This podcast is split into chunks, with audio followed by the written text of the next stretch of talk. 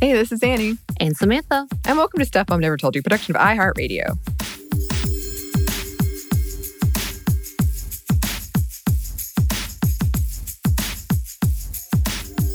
So, Annie, yesterday was a Cinco de Mayo Yes. or May 5th. Uh-huh. Also for you, it was Revenge of the 5th.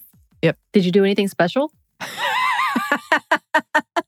yeah, I put you on spot. yeah, I did. I mean, I um I watched the original Star Wars trilogy, which I had watched on May the 4th as well. See, I didn't tell you you have to tell all of that. I wasn't going to ask you May the 4th. Well, That's on I- you.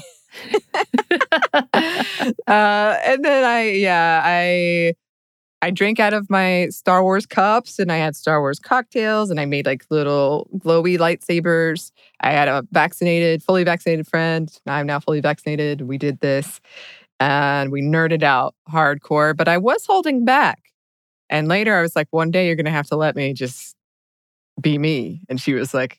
Okay, I'm ready. And I said, I don't know that you are, but How were you holding back? I just have so much I have so much to say and I was trying not to be overwhelming, you know. Uh, and then I did read a lot of fan fiction once the workday was done cuz yes, I did work. And then we watched some Mandalorian cuz she'd never seen that.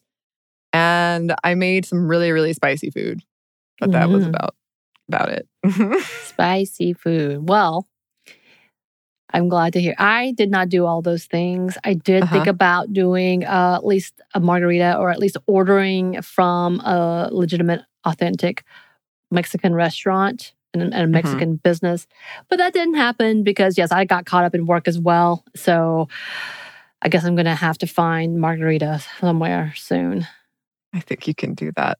I think we can. And as we were writing this actual episode of Women Around the World, welcome to Women Around the World. yes. It was May 5th. And for some, that might have meant Cinco de Mayo, as we said, which is uh, actually mm-hmm. a celebration, just in case you don't know, of Mexico's victory in the Battle of Puebla, in which the Mexican army defeated the French. So, again, not Mexican Independence Day.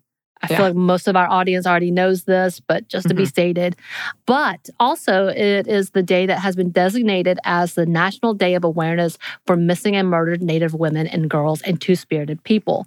And of course, because of that, and we have actually have had Natalie Evans who came on to talk specifically about the missing murdered indigenous women and girls in Two Spirited. And she was fantastic. So if you want to check out her episode with us, uh, you should. She's also with a podcast called Some Kind of Brown. So you definitely should check her out if you haven't already. But we wanted to highlight what's been going on around the world and some of the activists who have been talking. So yeah. yeah, So in 2016, the National Crime Information Center reported at least 5,700 cases of missing American, Indian, and Alaska Native women and girls. According to statistics, Indigenous women and girls are 10 times more likely to be murdered than other ethnicities. Four out of five Indigenous women have experienced some type of violence, and over 56% of Indigenous women are likely to experience sexual violence. A while back, I did a talk with Christine Nobiss, who is from Seeding Sovereignty, about this. And she was very, very clear to hammer home this is probably way underestimated, like any data around it. Data, yes, is difficult to get as these incidents continue to be underreported or misclassified altogether. And though this has been happening within the Native Indigenous communities, it wasn't until recently that they started to get attention and any assistance at all. But that doesn't mean people haven't been speaking out or trying to bring justice to their community. And today we wanted to focus on one woman who's been working tirelessly to fight for justice for the MMIWG2S. And we are talking about Gladys Radek. Gladys Radek is a Gitsan Wet'suwet'en First Nations woman and joined the movement in 2008 after the loss of her niece, Tamara Lynn Chipman, who disappeared on a highway near Prince Rupert uh, in Canada. And then another young Indigenous girl was later found on the highway near Prince George, which is along the stretch of the highway, Highway 16, and is now actually referred to as the Highway of Tears. Right. So Radek started the grassroots movement Walk for Justice with others who had been affected. She created the organization to bring awareness to the MMIWG2S by walking the areas. Um, the first one was a 4,000 kilometer walk from Vancouver to Ottawa in 2008, and um, continued throughout the years to send messages to the parliament. And as they continue, more organizations have joined to bring awareness and seek justice from leadership. She has been a part of many different assemblies and inquiries to demand justice from the government. She can be seen in her quote, war pony, as she calls it, which is her Toyota hatchback that is covered with the photos of the missing and murdered Indigenous people. And she continues to work to fight for awareness and visibility for the movement. In 2019, she went to talk with Prime Minister Justin Trudeau, trying to advocate for the needs of the families of those missing and how there has been little to no justice for these victims. And she stated to a reporter, quote, My message to Justin Trudeau is honor us. The families have real hearts and they love.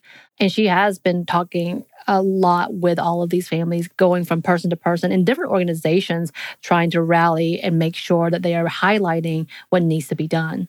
She has been a fierce advocate for the families of the victims, um, learning their stories, sharing the names of those missing or murdered, and continuing to push for legislation and assistance for them.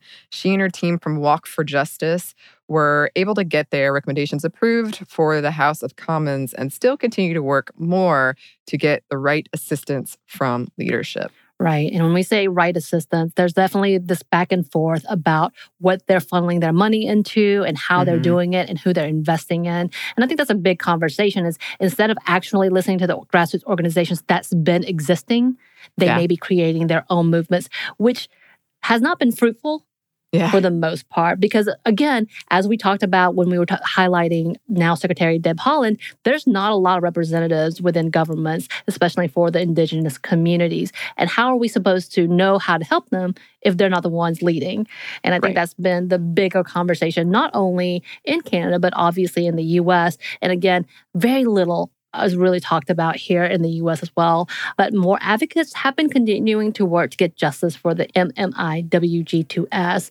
As of yesterday, Secretary Deb Haaland announced the formation of the Missing and Murdered Unit, which would focus on analyzing and working the cases of the missing and murdered Indigenous peoples. So there is definite stuff happening. Yeah. But again, we're finally getting to the point that their own community is able to be the leadership.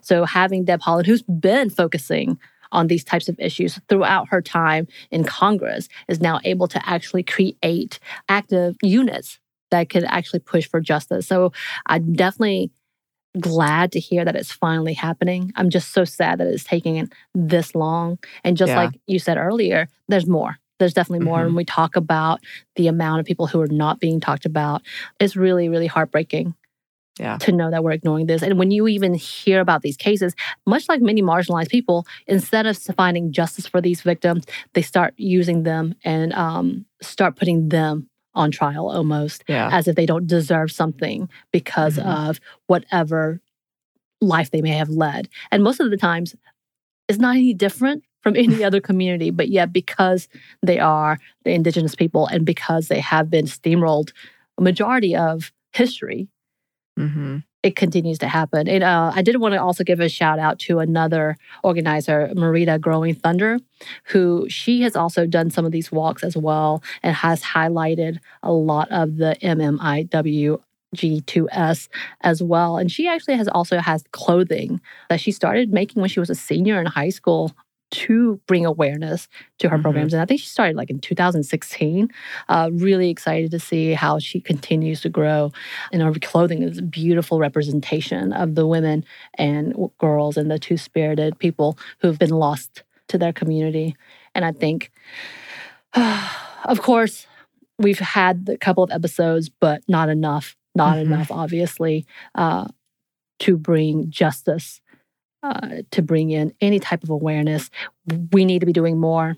They need to be doing more. The government should be listening to the people. And hopefully, with people like Secretary Deb Haaland, that could actually happen. Yes. Hopefully so. Hopefully so. Well, listeners, if there are any other women or organizations you would like us to shout out in this segment or otherwise, you can email us at stuffmediamomstuff at iheartmedia.com. You can find us on Twitter at momstuffpodcast or on Instagram at Stuff Mom Never Told You. Thanks as always to our super producer, Christina. Thank you, Christina. And thanks to you for listening. Stuff Mom Never Told You is a production of iHeartRadio. For more podcasts from iHeartRadio, visit the iHeartRadio app, Apple Podcasts, or wherever you listen to your favorite shows.